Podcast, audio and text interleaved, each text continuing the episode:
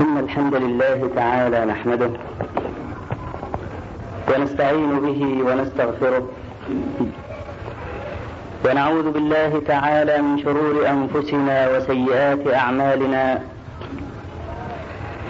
من يهد الله تعالى فلا مضل له ومن يضلل فلا هادي له وأشهد أن لا إله إلا الله وحده لا شريك له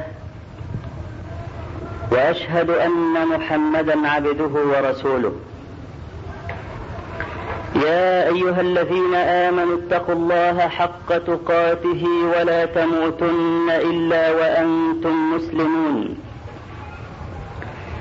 يا أيها الناس اتقوا ربكم الذي خلقكم من نفس واحدة وخلق منها زوجها وبث منهما رجالا كثيرا ونساء. واتقوا الله الذي تساءلون به والارحام.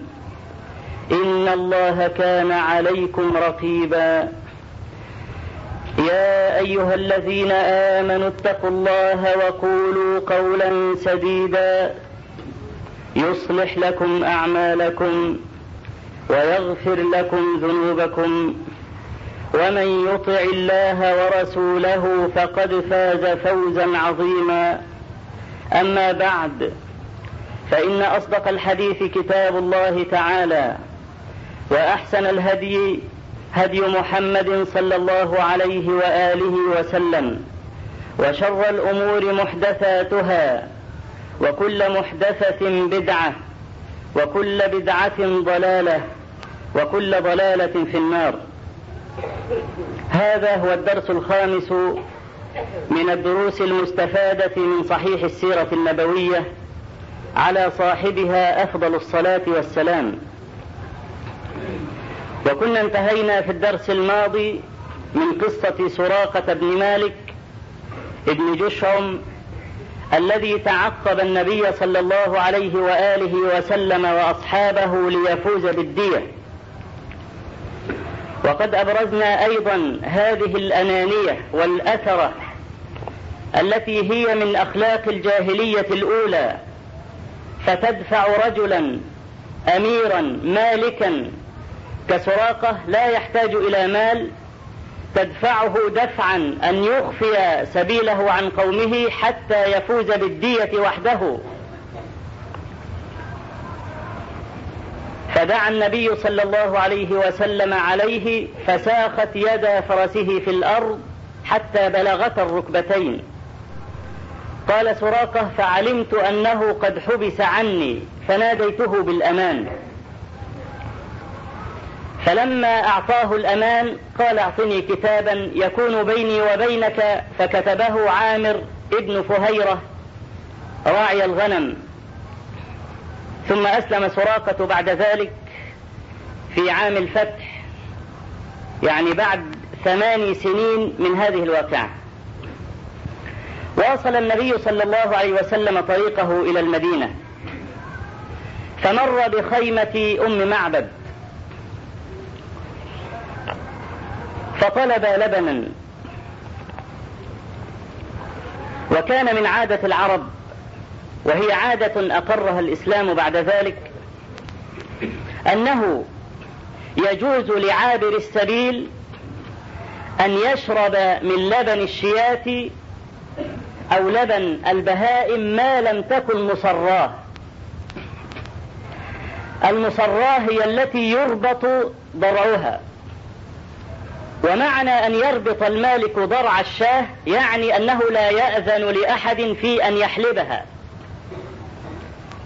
فإذا لم تكن الشاة مصرات الضرع وشعرت بالعطش جاز لك أن تأخذ منها. إن كنت محتاجا جائعا أو عطشانا. وهذا أيضا حكم ثابت. لو أنك مررت على بستان وشعرت بنوع من الجوع الشديد جاز لك أن تأخذ من هذا البستان بغير إذن صاحبه. ولكن بشرط أن تأخذ منه ما يقيم صلبك فقط. مش تمر على بستان تأكل وبعدين تحمل قفص للأولاد؟ هذا لا يؤذن فيه. إنما يؤذن لك أن تحفظ نفسك. إن كان الشارع قد أباح لك أكل الميت حفاظا على هذا الجسد فمن باب أولى يبيح لك أن تقيم صلبك من هذا البستان حتى يبلغك المنزل. فالنبي عليه الصلاة والسلام استأذن هنا استأذن من أم معبد أن تحلب لهما من لبن الشاه. قالت قد خرج بها أبو معبد. يعني خرج بالشياه يطلب الراعي. فقال إني أرى شاة بالخيمة. فقالت يا رسول الله شاة أهلكها الجهد. فقعدت. يعني ليس عندها جهد أن تتابع الغنم. فخلفها أبو معبد.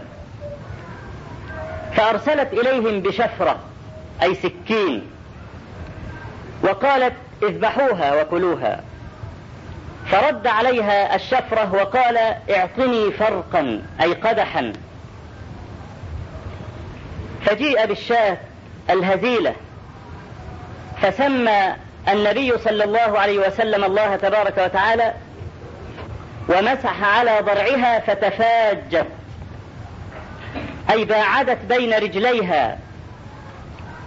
وصار الضرع أملأ ما يكون من اللبن. فشرب وشرب أصحابه وشربت المرأة. وبقي لبن. ومضى. فكانت أم معبد تسميه المبارك.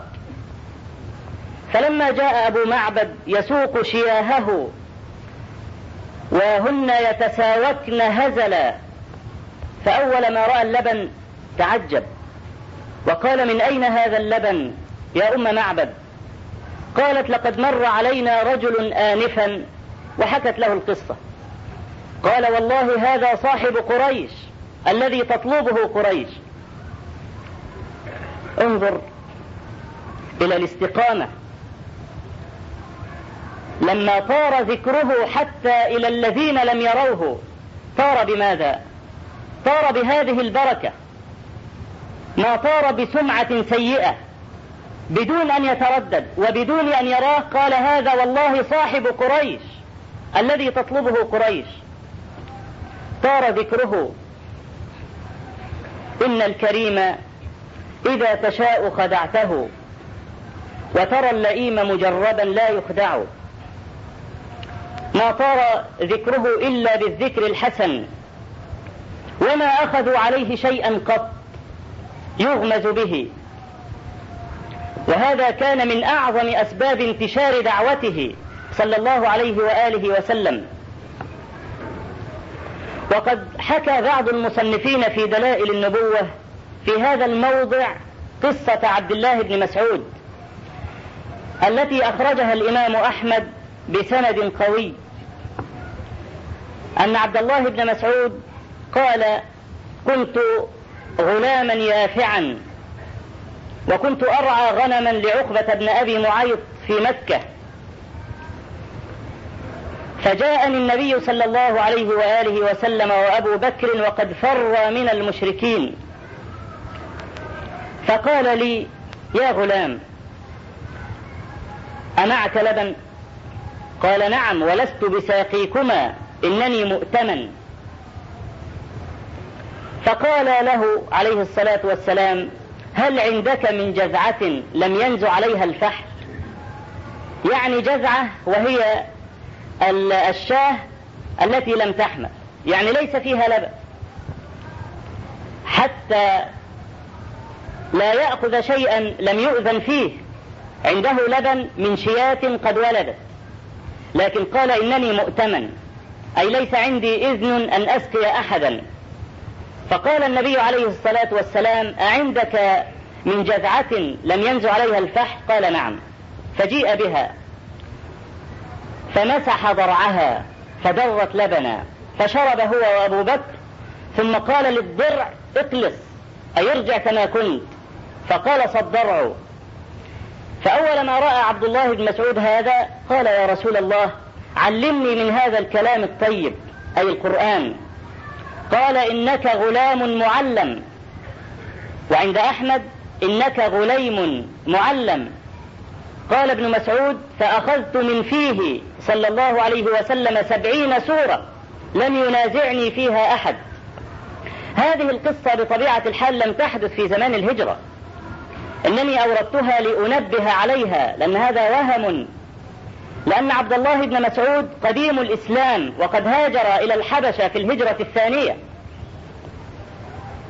فقوله وقد فر من المشركين أي في بعض الحالات قبل الهجرة. فخلط هذا المصنف رحمه الله هذه القصة بقصة أم معبد للتشابه الشديد فيها. فهذه قصة سابقة لقصة الهجرة. مضى عليه الصلاة والسلام إلى المدينة. وقد هيأ جو المدينة لاستقباله. ففي صحيح البخاري من حديث البراء بن عازب قال أول من قدم علينا من أصحاب النبي صلى الله عليه وسلم مصعب بن عمير وابن أم مكتوم فكانا يقرئان الناس القرآن.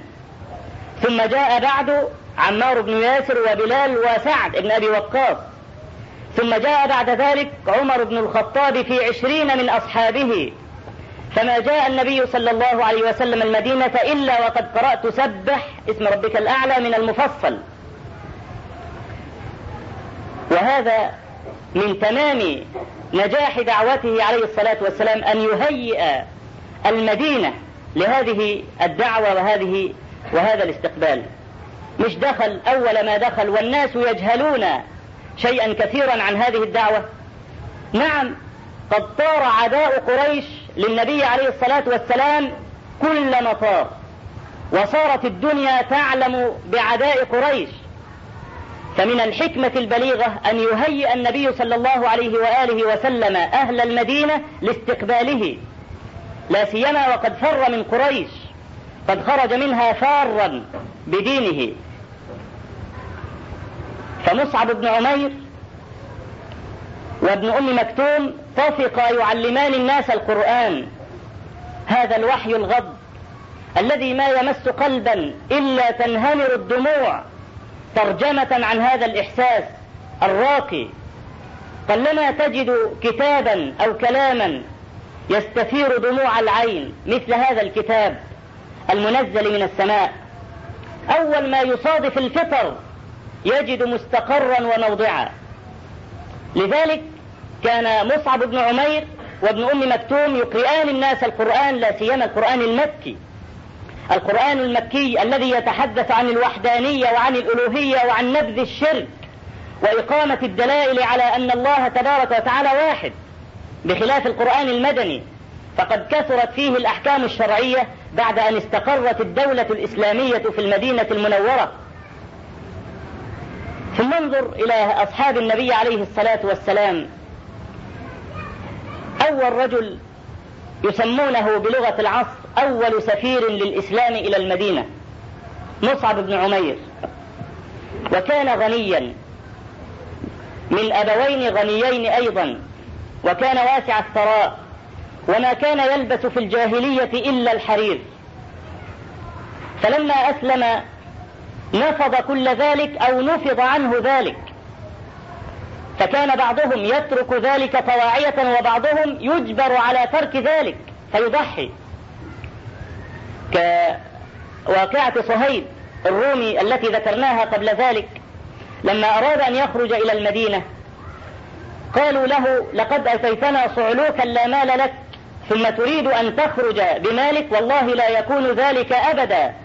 فقال لهم ألئن تركت لكم مالي أتخلون بيني وبين هذه الهجرة؟ قالوا نعم. فخلى ماله كله.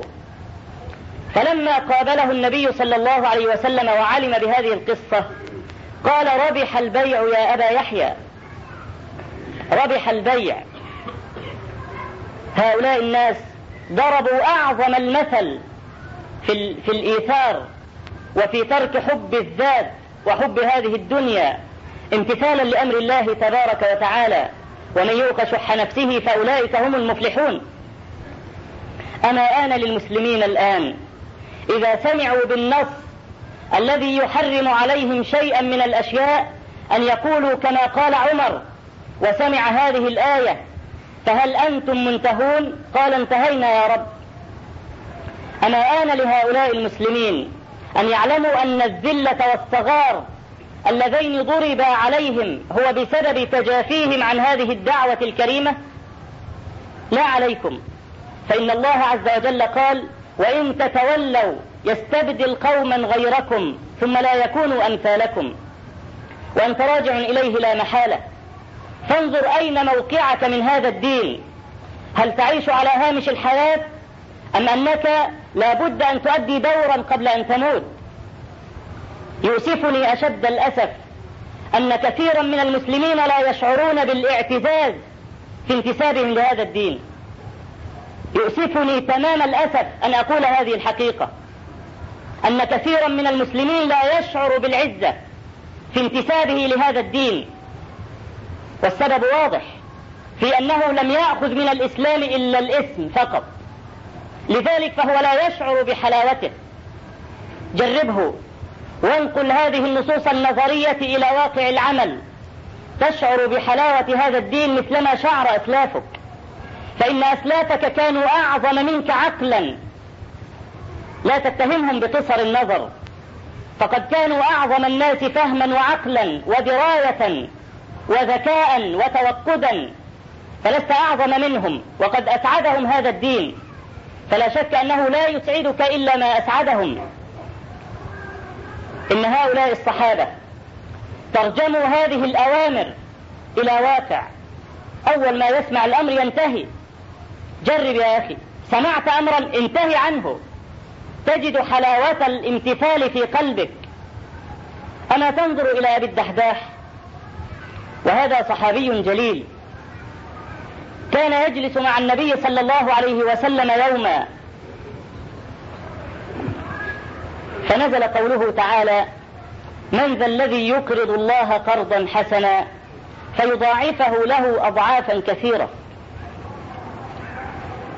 قام الرجل فورا أول ما سمع هذه الآية ولم يكن يملك من المال إلا بستانا وحيدا فريدا. البستان هو الحائط اللي هو حائط النخل. وأنتم تعلمون التمر كان هو الغذاء الرئيسي عند العرب. ولا يملك إلا هذا البستان ولا جناح عليه أن يحتفظ به ولا إثم إن لم يتصدق به. أول ما سمع الآية قام وقال يا رسول الله أرأيت إن أقرضت ربي حائطي هذا؟ ألي عنده أجر؟ قال نعم. فقام الرجل وذهب ووقف على الباب لم يدخل البستان. لأنه أقرضه لله فلم يعد من حقه. ما صار من ملكه. ونادى قال يا أم الدحداح اخرجي بأولادك. فإني أقرضت حائطي هذا ربي. أظن المرأة بكتته ولامته وقالت له ضيعتنا. سمع صوتها من داخل البستان وهي تقول له ربح البيع يا أبا الدحداح. فلما بلغ ذلك النبي صلى الله عليه وسلم قال كم من عزق رداح في الجنة لأبي الدحداح. ما يملك إلا هذا الحائط هذا الرجل عاقل بلا شك. لا تتهمونه بقصر النظر أو أنه ضيع أولاده ونفسه. لأنه قادر فتي قوي على أن يتكسب أيضا. ومثلما حصل هذا الحائط يمكنه الله عز وجل أن يحصل غيره. ليس بالضرورة أن تمتثل وتفعل كما فعل أبو الدحداح إنما أنا أريك المثل لتخرج بعض ما عندك فقط. أرأيت إلى هذه الآية؟ تو ما سمعها ومست شغاف قلبه قام الرجل. قال ابن مسعود تعلمنا الإيمان ثم تعلمنا القرآن. وإن أقواما يجيئون يتعلمون القرآن ثم يتعلمون الإيمان. انظر إلى هذا الفرق الوسيع جدا. تعلم الإيمان أولا. وهذه مصيبة المسلمين الآن. يقرؤون القرآن بغير إيمان راسخ فيتعرضون للتشكيك في بعض آياته. رجل ما هو بمؤمن؟ لذلك يعرض كلام الله على النقد. مثلما قال طه حسين قبل ذلك الذي يقولون فيه عميد الأدب العربي وهو رجل عميل. هو عميل بلا شك. أليس هذا هو الذي قال يوما في كتاب الشعر الجاهلي وفصل من الأزهر بسبب ذلك ورمي بالكفر؟ لما قال لتحدثنا التوراة عن إسماعيل وعن إبراهيم وليحدثنا الإنجيل وليحدثنا القرآن لا يثبت شيء من ذلك. لا يثبت شيء من ذلك. يكذب كلام الله علنا. يقول ليحدثنا القرآن عن إبراهيم. من أدراني أن إبراهيم كان موجودا؟ ثم يقول إن القرآن يمكن أن يتعرض للنقد من الجهة الأدبية. فيقال هذه الكلمة ما كان ينبغي أن تكون. بل الكلمة الفلانية أفضل منها. رأيتم إلى هذا الرجل الملحد في آيات الله عز وجل؟ فشل أن يأخذ العربية من ديارها فذهب يأخذ اللغة العربية من باريس. ذهب يأخذ اللغة العربية من باريس وفشل أن يأخذها من أهلها. يعرضون القرآن للنقد ويقولون من الجهة الأدبية. والله تبارك وتعالى هو الذي علم الإنسان البيان ويأتي هذا المعلم لينقد الله تبارك وتعالى في وضع لفظة ما يقول هذا مسلم. إن الفرق بين الصحابة وبين هذا الجيل أن الصحابة تعلموا الإيمان. أول ما يسمع أنه في الجنة له عذق الرداح يصدق. ويوقن يقينا جازما كأنه يراه. كم من الآيات تتلى على المسلمين اليوم. ما تدمع أعينهم فضلا عن أن تقشعر جلودهم فضلا عن أن تخشع قلوبهم. يقول الرجل وسيق الذين كفروا إلى جهنم زمرا. يقول القاعد اللاهي الذي لا يعرف شيئا ربنا يجعلنا منه. ما يدري هذه الزمر إلى أين تصير؟ يسمع القارئ وفي سلسلة ذرعها سبعون ذراعا فاسلكوه. ربنا يزيدك. سبعون ذراعا ويزيده ما يفقهون شيئا من القرآن. إذا تعلم الإيمان واجب. إن تعلمت الإيمان خف عليك كل شيء. هذا هو الفرق أو هذا فرق من فروق كثيرة بين جيل الصحابة وبين جيلنا الآن أو الأجيال المتعاقبة بعد الصحابة. مصعب بن عمير الذي كان لا يلبس إلا الحرير وكان واسع الثراء يوم مات كما في صحيح البخاري. كان عليه بردة قصيرة. إن غطوا بها رأسه ظهر قدماه. وإن غطوا بها قدميه ظهر رأسه. قال خباب بن الأرت مات مصعب بن عمير ولم يأكل من أجره شيئا. وقد عرضت علينا الدنيا فأخذنا منها وبكى. معنى مضى ولم يأكل من أجره شيئا. هذا يبين لك أن الذي يغزو في سبيل الله فيصيب من الغنائم أن هذا من أجره. فلو مات ولم يأخذ من الغنائم فقد وقع أجره كله على الله. هذا معنى مات ولم يأكل من أجره. مات في الغزوة في غزوة أحد. مات مصعب.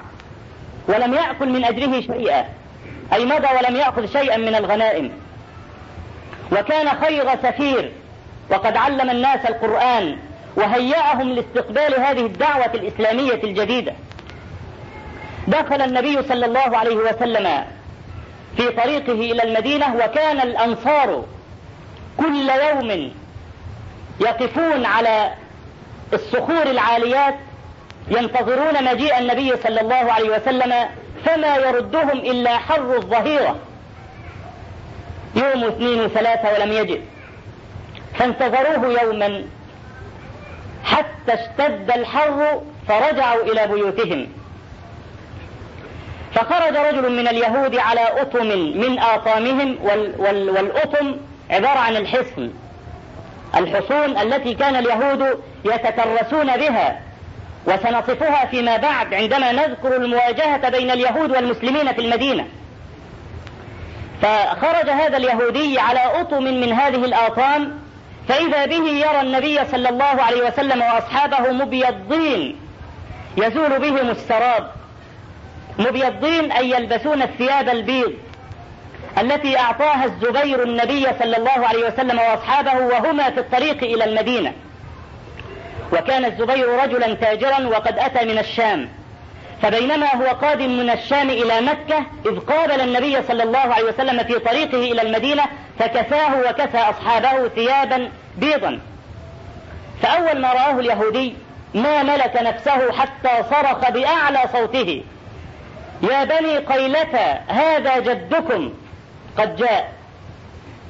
ليس المقصود بجدكم هو الجد الذي هو أبو الأب. المقصود بالجد هنا هو الصاحب.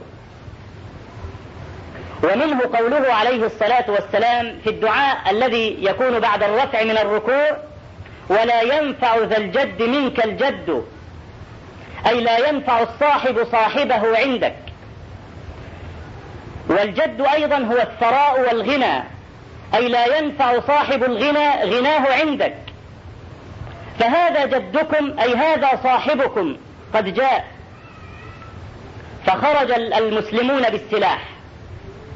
خرجوا بالسلاح واستقبلوه وخرج النساء والولدان يقولن قد جاء النبي صلى الله عليه وسلم.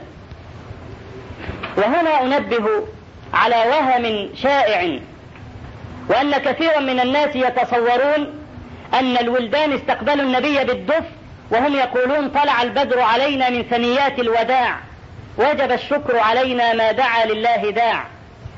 زاد بعض الرواة أيها المبعوث فينا جئت بالأمر المطاع. هذه القصة غير صحيحة. ولا يعلم لها سند صحيح. لا سيما وفي ألفاظها اختلاف شديد وفي بعضها خرجنا بالدفوف. وكل هذا لا يصح نسبته ولم يحدث قط. إنما ما قاله الولدان الولائد الصغار قالوا قد جاء النبي صلى الله عليه وسلم. فقط هذا ما قيل.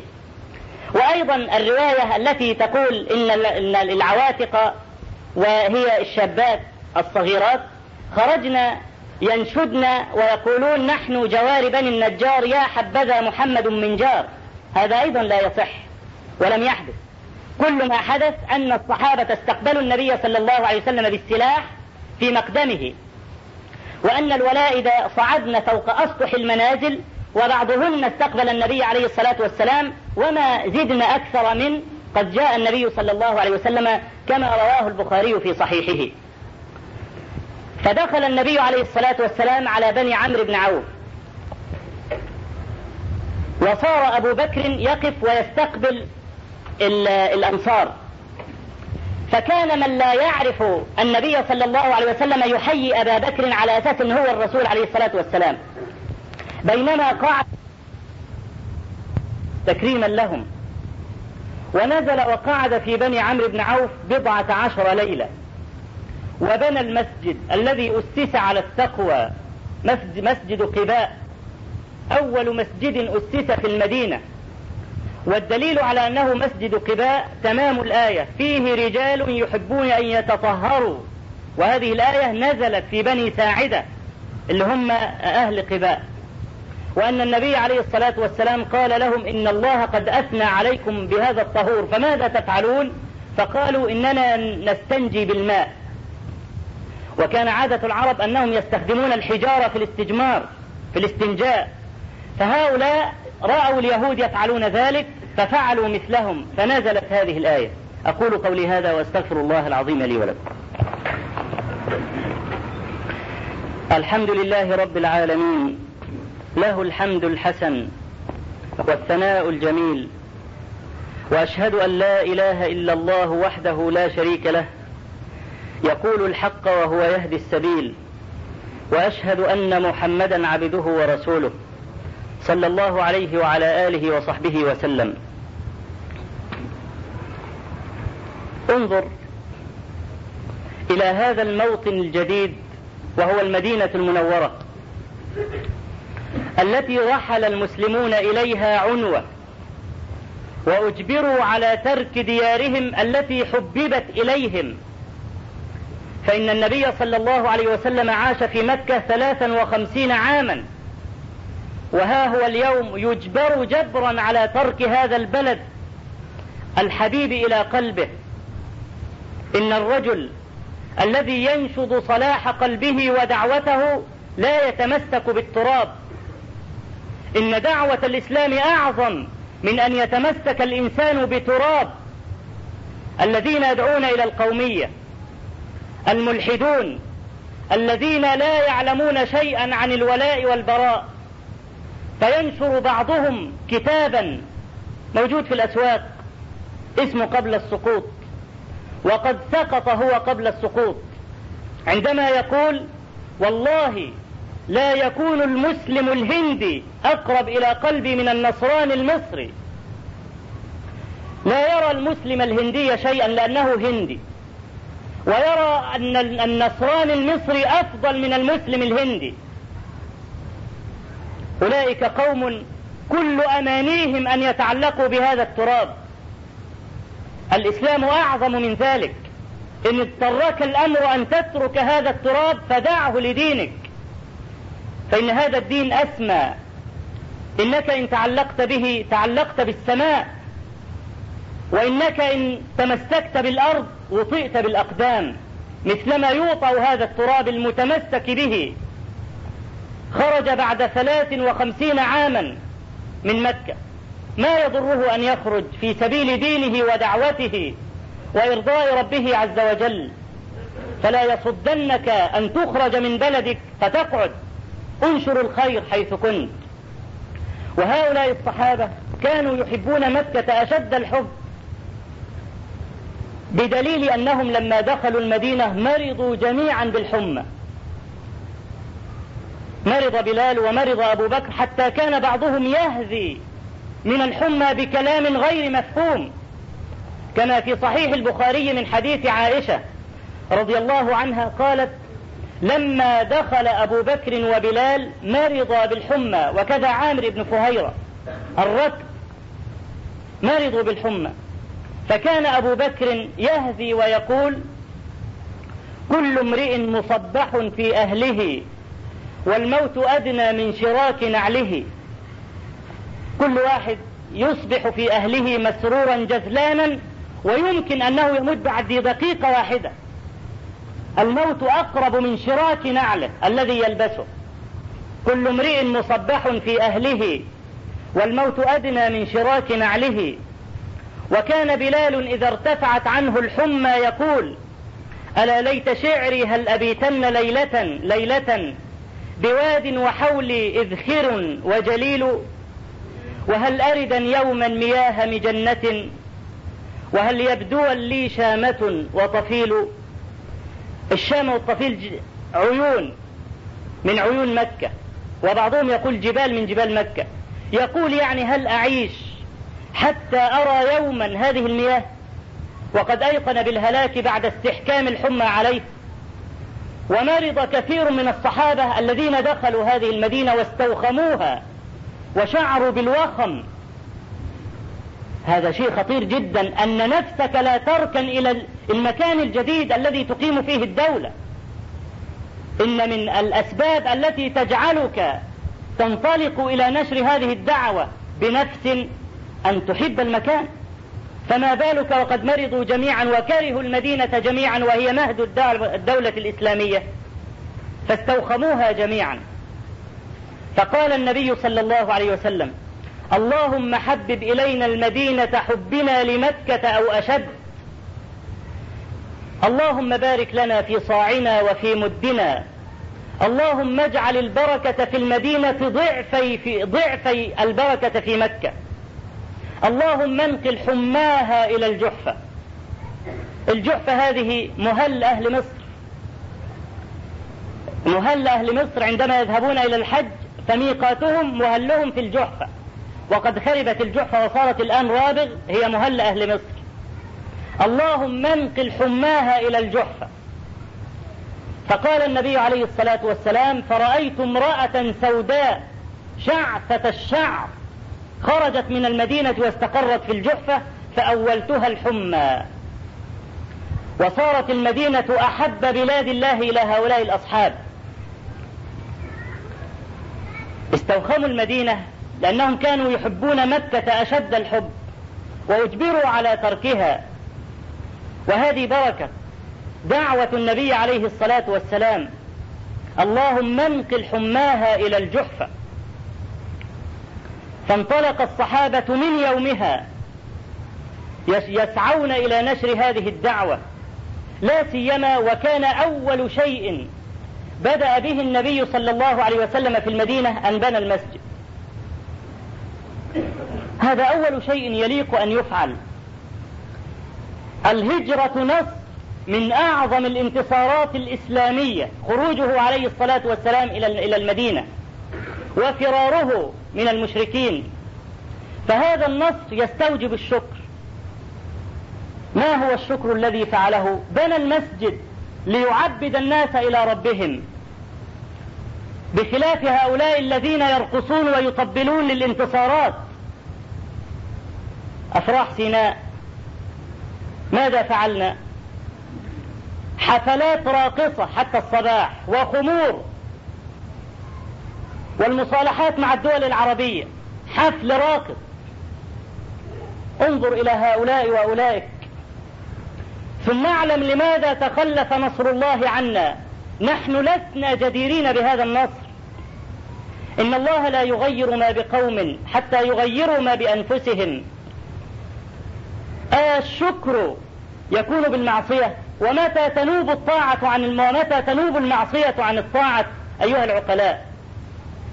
إن من تمام الشكر أن يفعل شيئا يعبد الناس لربهم. ويرجع العاصين إلى حظيرة الإسلام. فأول شيء فعله بنى المسجد. وستعلمون فيما يأتي من دروس السيرة إن شاء الله كيف كان لهذا المسجد الأثر العظيم في تهيئة نفوس هؤلاء الصحابة لحمل هذه الدعوة. بقيت نقطة تعد شبهة عند بعض الناس. فقال بعضهم عمر بن الخطاب رضي الله عنه لما أسلم وأراد أن يهاجر إلى مكة إلى المدينة تحدى المشركين جميعا وهاجر علنا. أعمر أشجع من النبي صلى الله عليه وسلم الذي خرج متخفيا. لماذا خرج عمر جهارا نهارا وخرج النبي متخفيا؟ فهذه شبهة عند بعض الناس. الجواب عنها أن النبي صلى الله عليه وسلم مشرع. وهو بفعله هذا أعطاك أيها المسلم دليلا على أنك يجوز لك أن تختفي من أعدائك والحرب خدعة وأن تنجو بنفسك لأن التحدي قد يهلكك. فالنبي عليه الصلاة والسلام أفعاله وأقواله كلها تشريع بخلاف غيره. لعمر أو لغير عمر أن يختار الطريقة التي تناسبه في الخروج. وكان عمر مهيبا وشجاعا وجبارا في الجاهلية. فرأى أنه من تمام التحدي وكان يعلم قوته وبأسه عند أولئك الناس أن يخرج علنا ما يضره ذلك شيء. وإنما النبي عليه الصلاة والسلام بصنيعه هذا يعطي الأمة تشريعا إلى يوم القيامة إذ هو الحجة في كل شيء وإلا فلا يعلم أحد واطئ هذه الأرض أشجع من النبي صلى الله عليه وسلم. قال علي بن أبي طالب فيما رواه البخاري كانت الحرب إذا قامت على قدم وساق احتمينا بالنبي صلى الله عليه وسلم. وكان يقف ويجابه ويقول أنا النبي لا كذب أنا ابن عبد المطلب. وقد تترس باللأمة كما في غزوة أحد على ما يأتي بيانه إن شاء الله.